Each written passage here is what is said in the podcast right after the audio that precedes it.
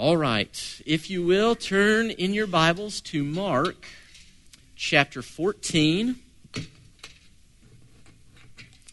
And we're going to dive into a familiar passage.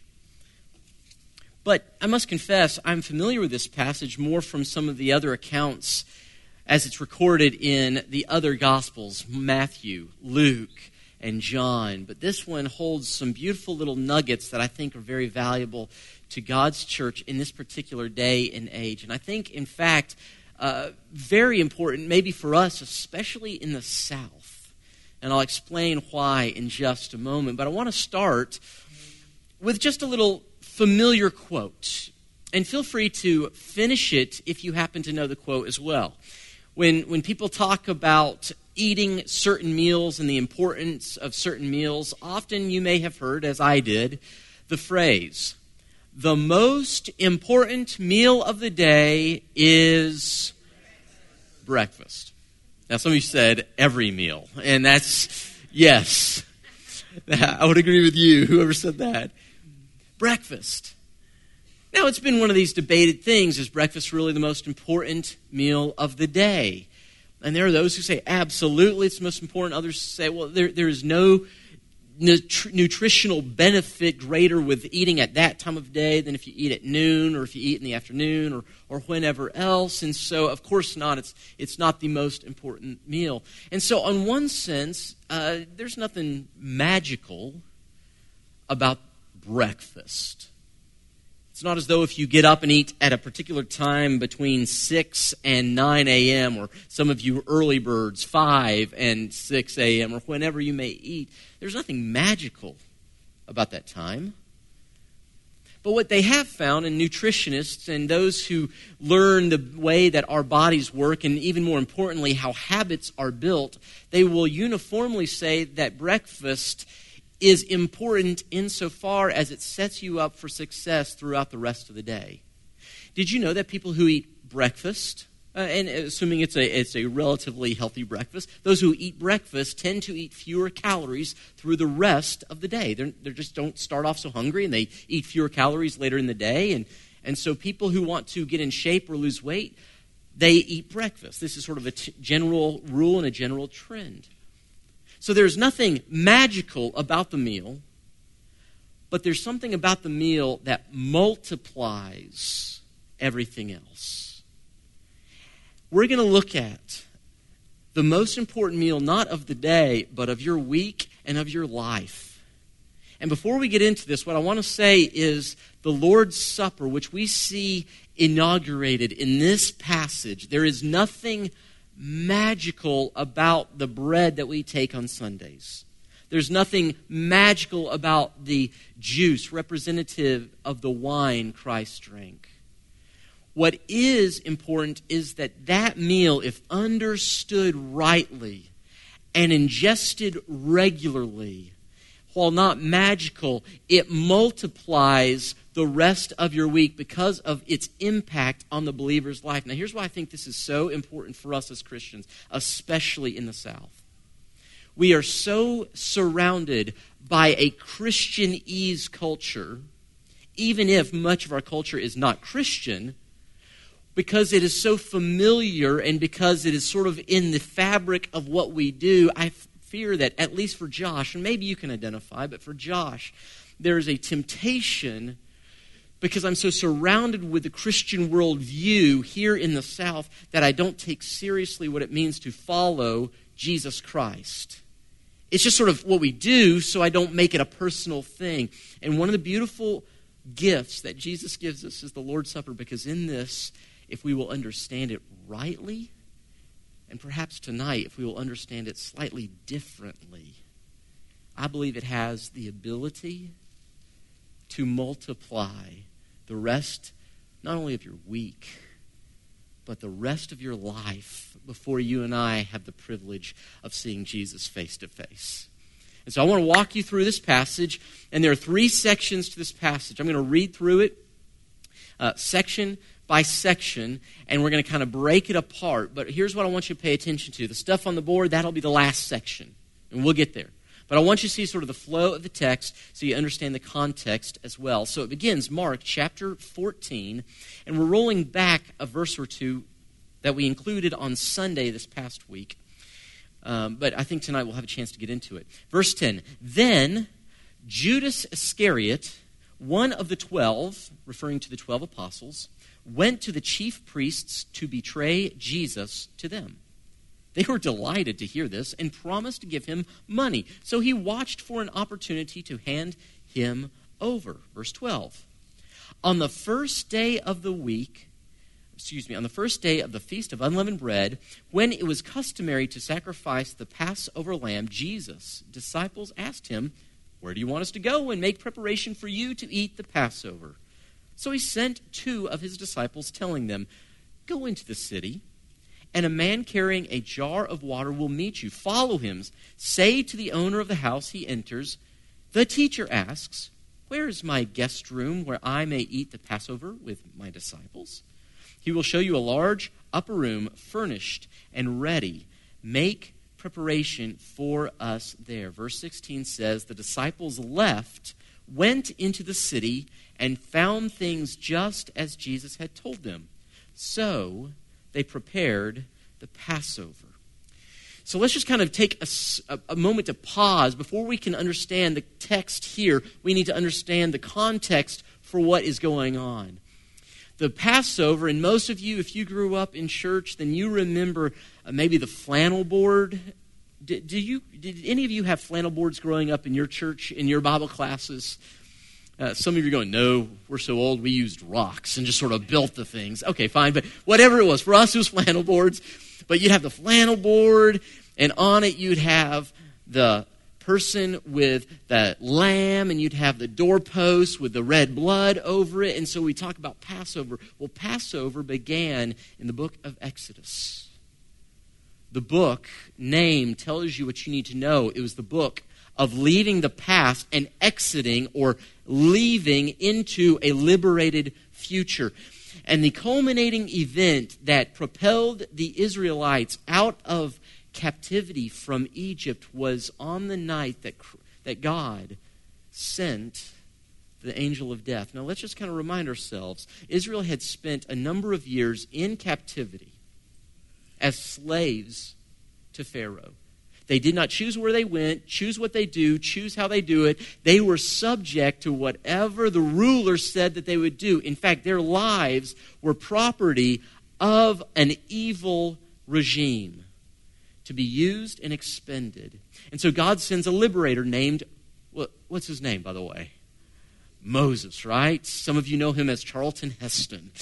So God sent Charles or Moses, and he goes and he tells Pharaoh, let my people go. Following this, because Pharaoh says, uh-uh, ain't no way, God sends ten plagues, one after the other. Now, what's interesting is most of the plagues only affect the Egyptians. Not all, but most of them.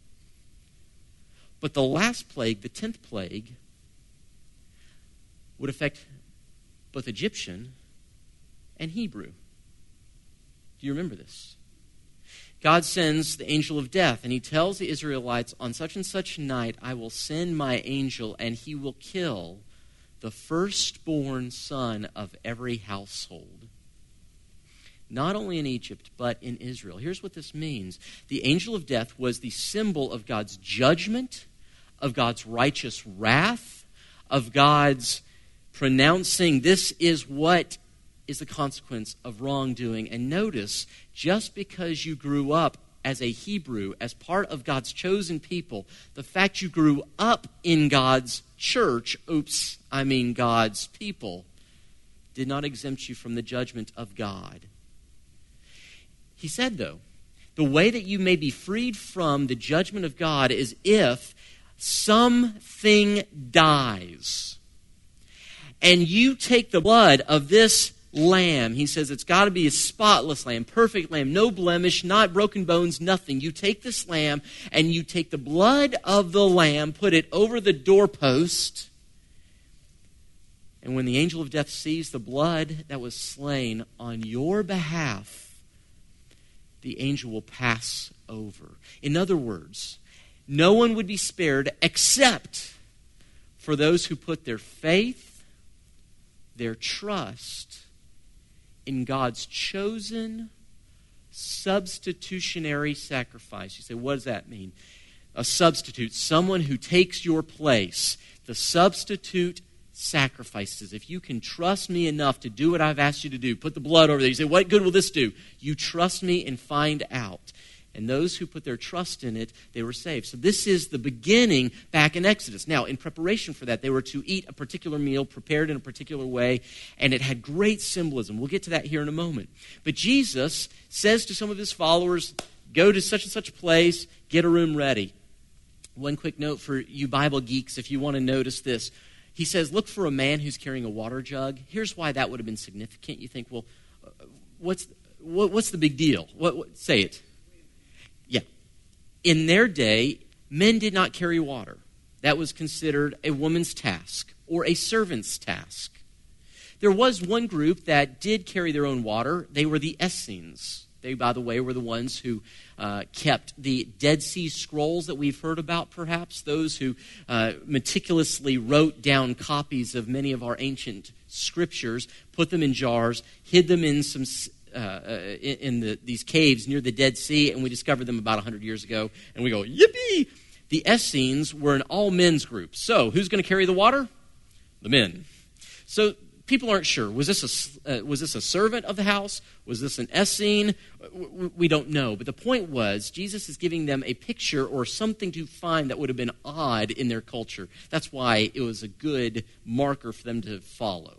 Does this make sense? Which, by the way, isn't it interesting that God has made preparation? If we will simply obey and go where he tells us to go, he's already made a way for us. But that's a sermon for another time. So Jesus says, prepare the space. So they get it ready. Now, let's read the next section. seventeen, when evening came, Jesus arrived with the twelve. Now, we're going to see something. They're going to sit down. They're going to have a meal. And Jesus is going to suck all the air out of the room because this is a celebratory meal. Yes, liberated from Egypt. Yippee. And then Jesus says this. While they were reclining at the table eating, he said, I tell you the truth. One of you will betray me.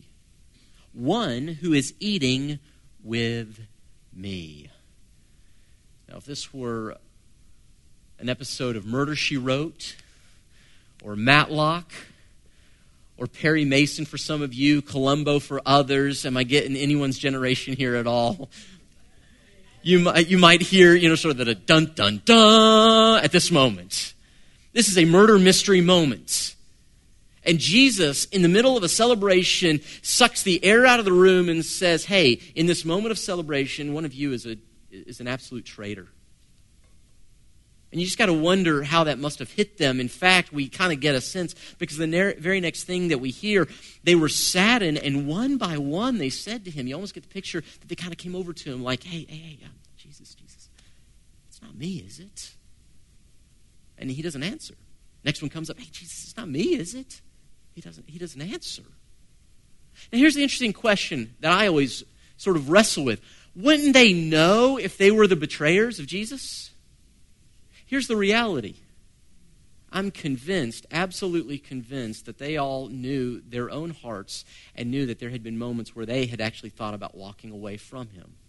Do you remember in the Gospel of John when Jesus lays down some heavy teaching and the crowds run from him? What does he say to those close to him? Are you going to leave me as well? See, I think they all had had moments of kind of saying, is this what I really want to buy into? Is this what I want to give my life to?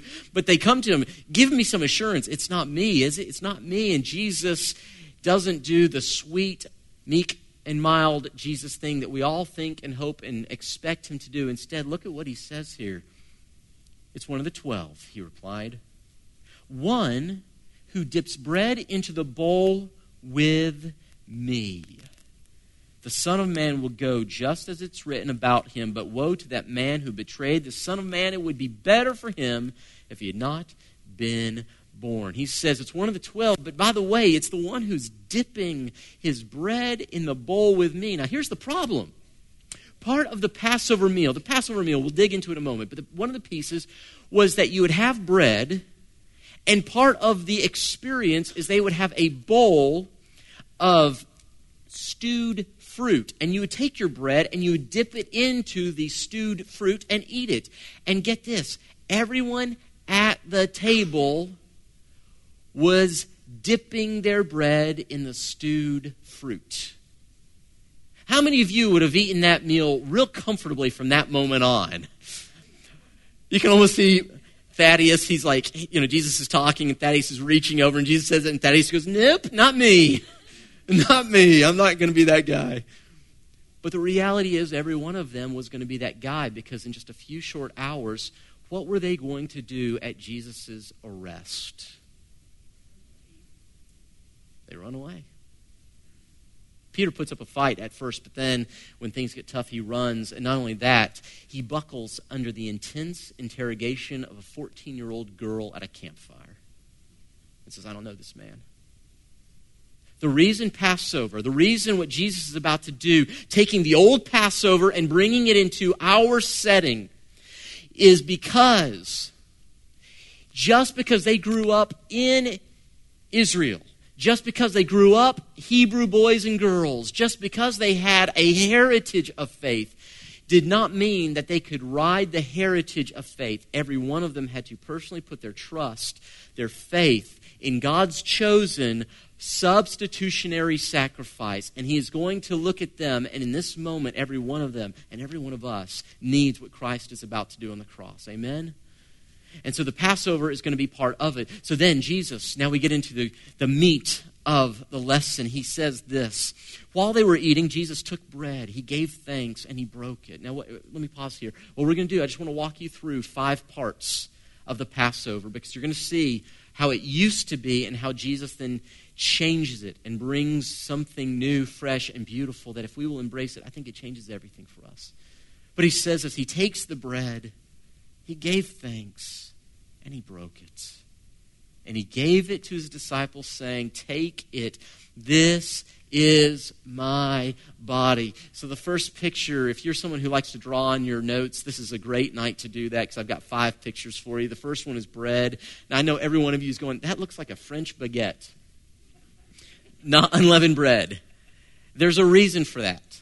Unleavened bread would look like this, and that doesn't look like anything.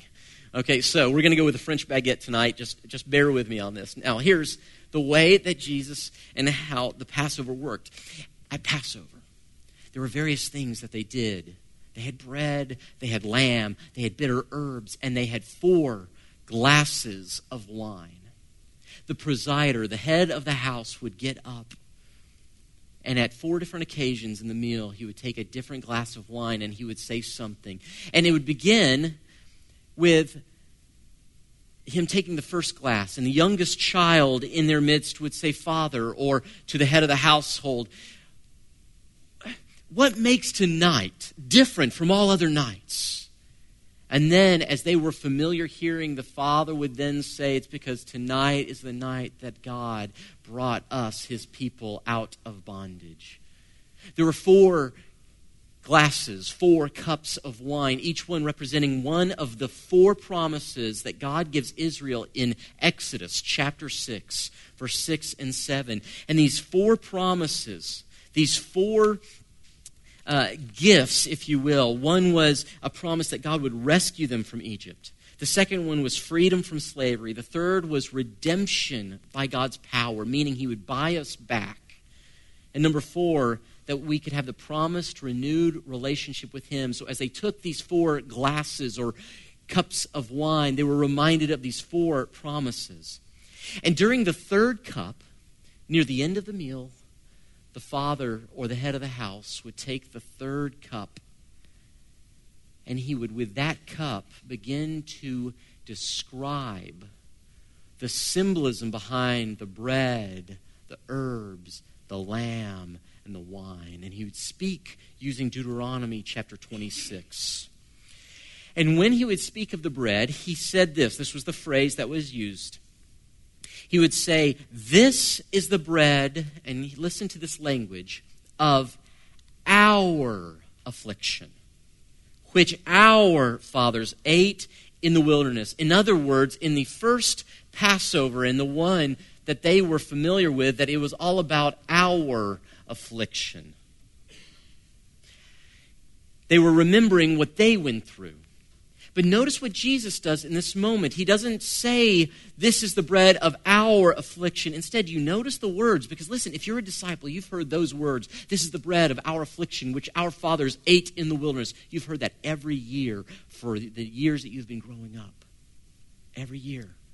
So you know when he takes the bread and is about to pass it out and he's about to utter these words, you know the words to expect, but listen to the words Jesus actually uses. He says, take it. This is my body. He doesn't say this is our affliction. He is saying this is my body. As commentaries point out, he is saying, oh, you thought you were afflicted. Understand that my body is about to be broken. This is my affliction. You take it, you eat it, but it is my affliction that all of this has been pointing to. And so Jesus, with the bread, he says, no, no, no, it's not our, it's, well, it's my affliction. My body that will be broken in just a few moments. Now, you got to imagine if you were one of these young men going, what did he just say? This makes no sense. But wait, there's more. Jesus then continues. Next, we see that he takes the cup. Verse twenty-three, then he took the cup, gave thanks, and offered it to them, and they all drank from it. He says, this is my blood of the covenant, which is poured out for many. And he said to them, I tell you the truth, I will not drink again of the fruit of the vine until the day when I drink it anew in the kingdom of God. God. Now, here's what is so interesting, that last phrase where he says, I tell you the truth, I won't drink the fruit of the vine until such and such day, until this moment. Now, people who know uh, the Hebrew language and the idioms, the phrases, the sayings, they will tell you that this phrase Jesus uses is actually a Hebraic or Hebrew type vow. He is making an oath. This was a way of making a big deal. It was, uh, I'm not going to eat or drink until this thing happens. I'm not going to eat or drink until I do this. In fact, in the book of Acts, we remember this actually happens. Some people get angry at Paul. They say, we want to get rid of this fool. Not, they didn't say fool, but that's the idea. They said, we want to get rid of him. And so what do they say? They made a vow that they would neither eat nor drink until Paul was dead. And they are still hungry to this day because they didn't do it. If you're curious where that's found, that's Acts chapter twenty-three. It was a way of making a vow or a covenant. In fact, that's the word Jesus uses here. He is making a vow. He's saying, listen, guys, what I'm about to do, I am promising to you in the strongest terms possible that I will fulfill what I'm promising to do for you. I will not eat, I won't drink, I won't do anything else until I eat and drink with you in the kingdom of God. He is making a declaration. He is making a covenant. Now, we've talked about this before. What is a covenant? A covenant was the most sacred, the most serious vow one could make. There was a process for covenant making. Hang on with me. This will make sense, I hope. If you and I, let's just say, Charlie, we were going to make covenant one with another. You know, I'm going to promise to do things. You're going to promise to do things. What we would do is we would take an animal and we would cut the animal down the middle from nose down. Lay the two parts on the side. This is a bloody ritual. They would often put the animal on top of an indented rock so that the blood would pool in the middle, and then both parties would walk through the blood, splashing it, getting it on their robes. And it was their way of saying, may what we have done to this animal be done to me if I don't fulfill what I've promised to do for you. This was a serious promise, wasn't it? And what does Jesus say? He says, I'm making a vow to you. I won't eat or drink until I have accomplished what I am promising to accomplish. And here's the thing. Every covenant needed blood. We've just described it. Notice what Jesus says here, though. This, verse twenty-four, this is my blood of what? Of the covenant. He's saying, you need a sacrifice to make a covenant. Guess what? This is the sacrifice for the covenant I'm going to make to you. That I am so seriously committed to you that I will not hedge my bets. I won't say, well, I'll do it maybe, or I'll do it probably. But he is, un- listen to me, family, he is unconditionally committed to you. He said, this is my blood. This is all I've got. This is the symbol. It used to represent one thing. But now, but now, the, it was this, well, the cup was the four promises, wasn't it? They would drink these cups, and it was a way of saying, God promises, God promises, God promises, God promises. But in Jesus' Passover, it's Jesus saying, I fulfill. Or you might want to put the words, promise kept.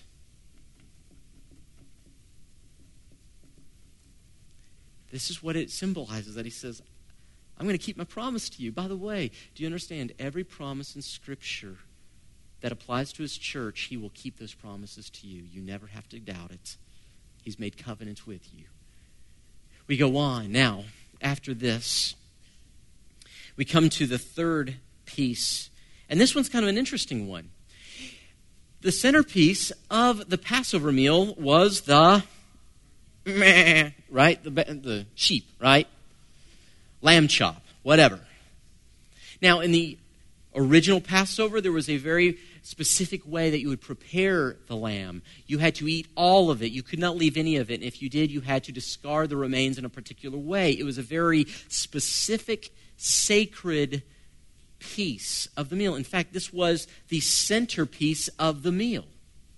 Josephus, early historian, historian uh, who lived in the first century, he said around A D sixty, this is thirty years after the date that we're talking, but A D sixty, that there were somewhere in the neighborhood of two hundred fifty thousand sheep slaughtered for Passover. There were a ton of sheep being slaughtered. In fact, we won't get into this Sunday, so I'll share this with you now. When Jesus leaves this meal and goes east out of the city up to the Mount of Olives, he first goes down into the Kidron Valley, and he crosses over what used to be a small little babbling brook called the Brook Kidron. And according to other historians, because of the amount of blood that was flowing from these lambs, they had a system where it would dump the blood out down into the brook, and the brook literally would be running red with the blood of the lamb. Jesus, as he is leaving the city, going to the Mount of Olives, would have stepped over the blood of the lamb to go. The lamb, it's a centerpiece of what's going on. Now, here's what's interesting. Look back through the text. Where is the lamb to be eaten in this text? Do you see mention of a lamb in this text? By the way, if you go to Matthew, you won't see a lamb. If you go to Luke's account, no lamb. If you go to John's account of the Passover, there is no lamb mentioned. The gospel writers were intentional to omit the centerpiece of Passover, because this was the first Passover where the lamb was not on the table, family. The lamb was at the table. The lamb was presiding over the table. Do you remember what John the Baptist said when he saw Jesus for the first time in John chapter one? He says about Jesus, behold, the Lamb of God who takes away the sin of the world. Jesus is the lamb. You don't need a lamb on the table, because the one who will end the sacrificial system forever, God's perfect sacrifice, his substitute for you and for me, for all of us who've dunked our bread in the bowl. He says he doesn't get on the table yet. He's presiding over it. He will be going to the table on the cross very soon, though. So it used to mean, if you want to write this down, that the lamb was on the table. But with Jesus's Passover, and you need to understand this, when we gather on Sunday, we're told that we're two or more are gathered in Jesus' name. How does that go? He is with us, isn't he? On Sunday, when we break bread together, when we take the fruit of the vine, do you understand that Jesus Christ himself is in our midst? He is not on the table. He is at the table. You know, often we talk about people who are leading the Lord's Supper or presiding over the Lord's Supper. And listen, I'm so grateful for all of you men who do that each week. But let, let's just be clear. I don't preside. You don't preside. Jesus himself is the one who presides over our Lord's Supper. We simply get to facilitate the moment. He is at the table, the Lamb of God. Isaiah, talking about this, says that Jesus was led like a lamb to the slaughter. And then he says that he was poured out. This is Isaiah chapter fifty-three, twelve, that Jesus, or that the lamb would be poured out, his life poured out unto death. Interesting that then Mark, recording Jesus' words, Jesus says in verse twenty-four, "This is my blood of the covenant, which is poured out for you." He's quoting Isaiah, but not of a lamb, not of anything other than for himself. This is that moment. Now, what's this other emblem for? Now, I, I apologize. It's not a great picture. This is an hourglass. How many of you have seen or played with an hourglass? Um, no joke's going to be mentioned at this point. We're just going to kind of move on. Someone said, you should have used a sundial. Well, we'll, we'll just kind of go with this. But this is representative of when the Passover was taken. Let, let's step back to Egypt. The people of Israel are told to make this particular meal of wine, lamb, bitter herbs, representing the bitterness of their enslavement. And they are to do so in a particular way and at a particular night. What was so significant? This was the night. In ancient Egypt, this was the night before God would bring down the sword of justice. And as a result, his people who, hear this now, put their faith in the blood of the Lamb would be liberated, would be set free from bondage. This was the night before. This would be the night before, if you want to write this down.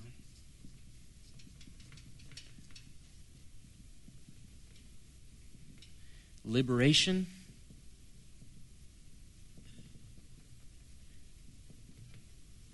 from Egypt. But now Jesus does the same thing, but it's not liberation from Egypt, but rather Jesus does this the night before we would all be liberated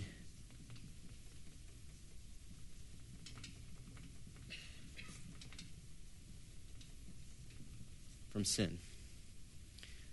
So he's now saying, look, you thought it was bad living in Egypt where your lives were not your own. You were enslaved. You were commanded to work, to live. And when you could not produce, you died.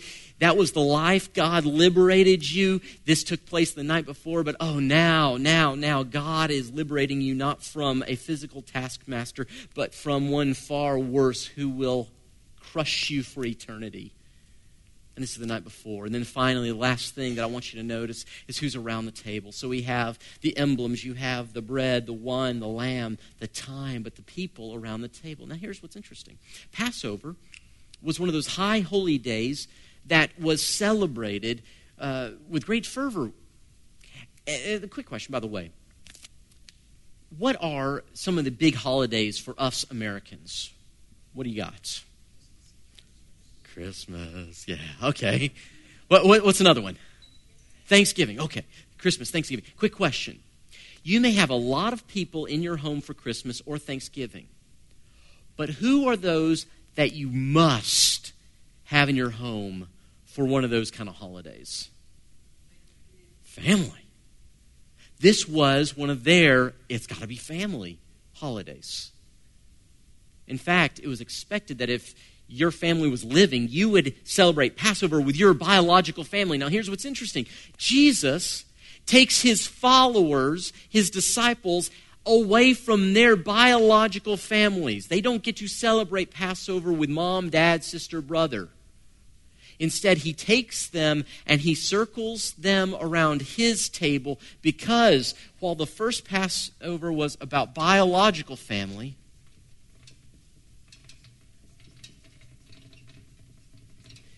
Jesus changes it and he creates a new family.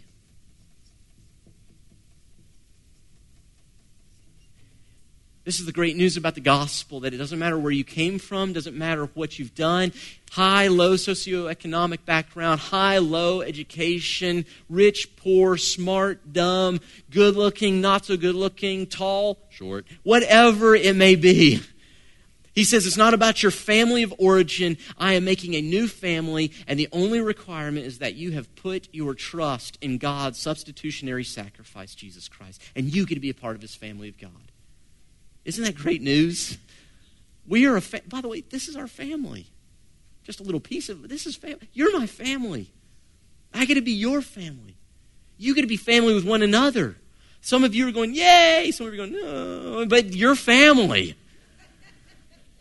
This is a gift from God, and in this moment, he is taking what was and he is changing it to be something so, so beautiful. Now, real quick, we've got a few minutes left. Let me just kind of pull it to a close. Here, here's the big question that I think, as we look at this, that just kind of hits me, is of all the images that Jesus could use, of all the images that God could have chosen to convey what he would do with a sacrificial substitute, why did he choose, of all things,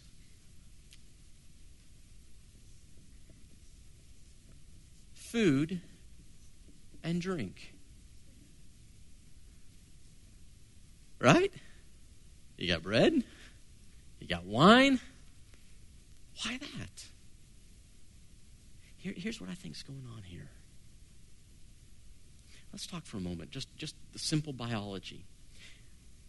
We need food and water to live, don't we? Now, again, there's different amounts that we need, and you know we need water more than we need food, but at the end of the day, you cannot go indefinitely without food and water, correct? Let's think about just for a moment, what is the process of getting the food to be beneficial to us? Because we know certain things have nutrients, and, and there's something innate in that object that we need in us, correct? Well, there's a process. If we want to go with something like meat, for you to be able to ingest the nutrients of that chicken or that cow or that pig or whatever it is, step number one, that animal must die, correct? For you to live, must die. Meaning, because we are in a world of decay, something has to die for others to live. This is the result of sin. Let's continue the metaphor. Let's just kind of think through this. So first, for us to receive in ourselves the nutrients, what we need, something has to die. Or even, you say, well, you know, Josh, what about people who don't eat meat? Fine. Let's just talk about plants for a moment. Understand they don't have life in the way we do. Um, but people will say they, they have some sort of biological process, photosynthesis. They produce, they grow, they still die. Uh, what about uh, bread, right? You've got the kernel. They, it has to fall. It is coming off of a living organism. Death. So there is death for you and I to have life. Number two, how many of us understand that it's not enough? We cannot be filled with something simply by looking at it outside of ourselves. We have to receive it deep inside.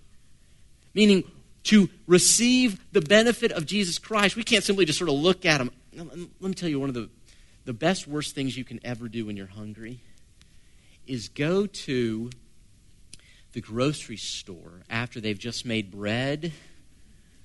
Or maybe you go to the Sam's Club and they have those rotisserie chickens that are... Have you seen these things?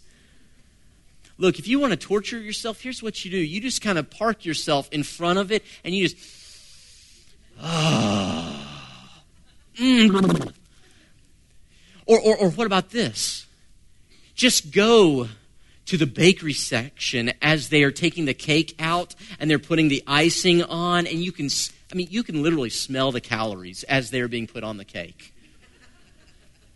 But here's the deal. There is no benefit to you. It will not sate your hunger simply smelling it, looking at it, admiring it. How many people do you know who go to church every Sunday and they admire Jesus? They look at Jesus. They smell and go, he smells good. And they might even talk about how he would taste really, really, really good. But they never get around to bringing him into the deepest part of their life so that he can actually change their life. God uses this picture because he knows that for you and I to be changed, it's not enough simply to know Jesus. It's not even enough just to go over and pat Jesus. You ever pat a chicken? I'm telling you what, it's gross. It won't fill you up. You got to take that and put it inside. It's not enough to be close to Jesus. You must have him inside of you. This is one of the reasons that the gift of the Holy Spirit is such a gift, that God comes into you, filling you, living in you, changing you. His infinite power empowering you to do what you cannot and I cannot do on our own strength. Have you ever tried to go and work in the yard after not eating for two or three or four or five days? You got nothing to work with. The reason he gives us this picture is because he's saying you cannot simply watch Jesus, you have to ingest him. And here's the last thing. You notice that with this image, I think it's one of the most beautiful pictures, because unlike an animal that doesn't have the choice to sacrifice itself, Christ says, I will gladly lay myself on the altar for your life. There's a story that came out in National Geographic many years ago. It was recounting one of those forest fires. This one was in Yellowstone National Park, and it was a devastating fire. At the conclusion of it, some of the park rangers were going through surveying the damage, and one ranger made his way around to this one spot, and there's this big old tree that's just charred, just absolutely destroyed. And he looked down, and at the base of the tree was this carbonized, flash-baked husk of a bird. And it's kind of just a grotesque picture. He was like, oh. And he kind of moved closer, and and not really sure what, what came over him, why he chose to do this, but he, he, he sort of tapped it with his foot. And as soon as he did, three little chicks ran out from underneath the dead mom. I want to say something in here. True love, the love that changes lives, will always be a substitutionary, sacrificial love. Here's what I mean by this. How many of you know? Let me give you an example. How many of you have seen a cool kid in school befriend the nerd in school, and the other cool kids begin to push the former cool kid away? To show love to the one who is outside, some of that person's nerdiness is rubbing off. They are receiving on themselves. The cool kid is receiving on himself this other person. Here, here's the reality. The reason that Jesus' sacrifice was so great is he sacrificed, he substituted himself. The reason this little mother bird stayed put, she said, I will die so that they live. As the heat came on, as it, she did not move because the life of those under her. And Jesus Christ is the sacrifice who doesn't crawl off the altar. He's the one who crawled on the altar. Hear me now. The nails did not hold Jesus to the cross. His love for you did. And it's the communion that we get to celebrate. That every promise, every promise of God is fulfilled in Christ with the cup. That it is his body, not ours, that is broken. That he fulfilled the covenant. That we remember it every week so we never forget that we've been liberated from death. And we get to do it around the table with our new family. And at the head of the table is our big brother and Savior, Jesus Christ. This is what we celebrate every week. And this is what Jesus brought us. Let's pray together.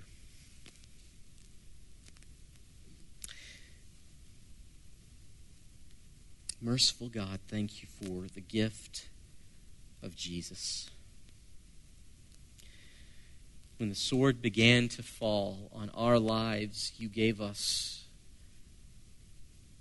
the substitutionary sacrifice that if we would simply trust in him, have faith in him, we would be saved. I thank you, Jesus, for saving us. I thank you for casting this beautiful meal in fresh light so that each week as we gather and we receive the emblems, we would not forget what they symbolize. There's nothing magic about them, but they multiply and magnify our view of who you are as we live in the moment and ingest those things which remind us of you. We love you, Jesus. May we this week live with you as you live in us. It's in Jesus' name we pray. Amen.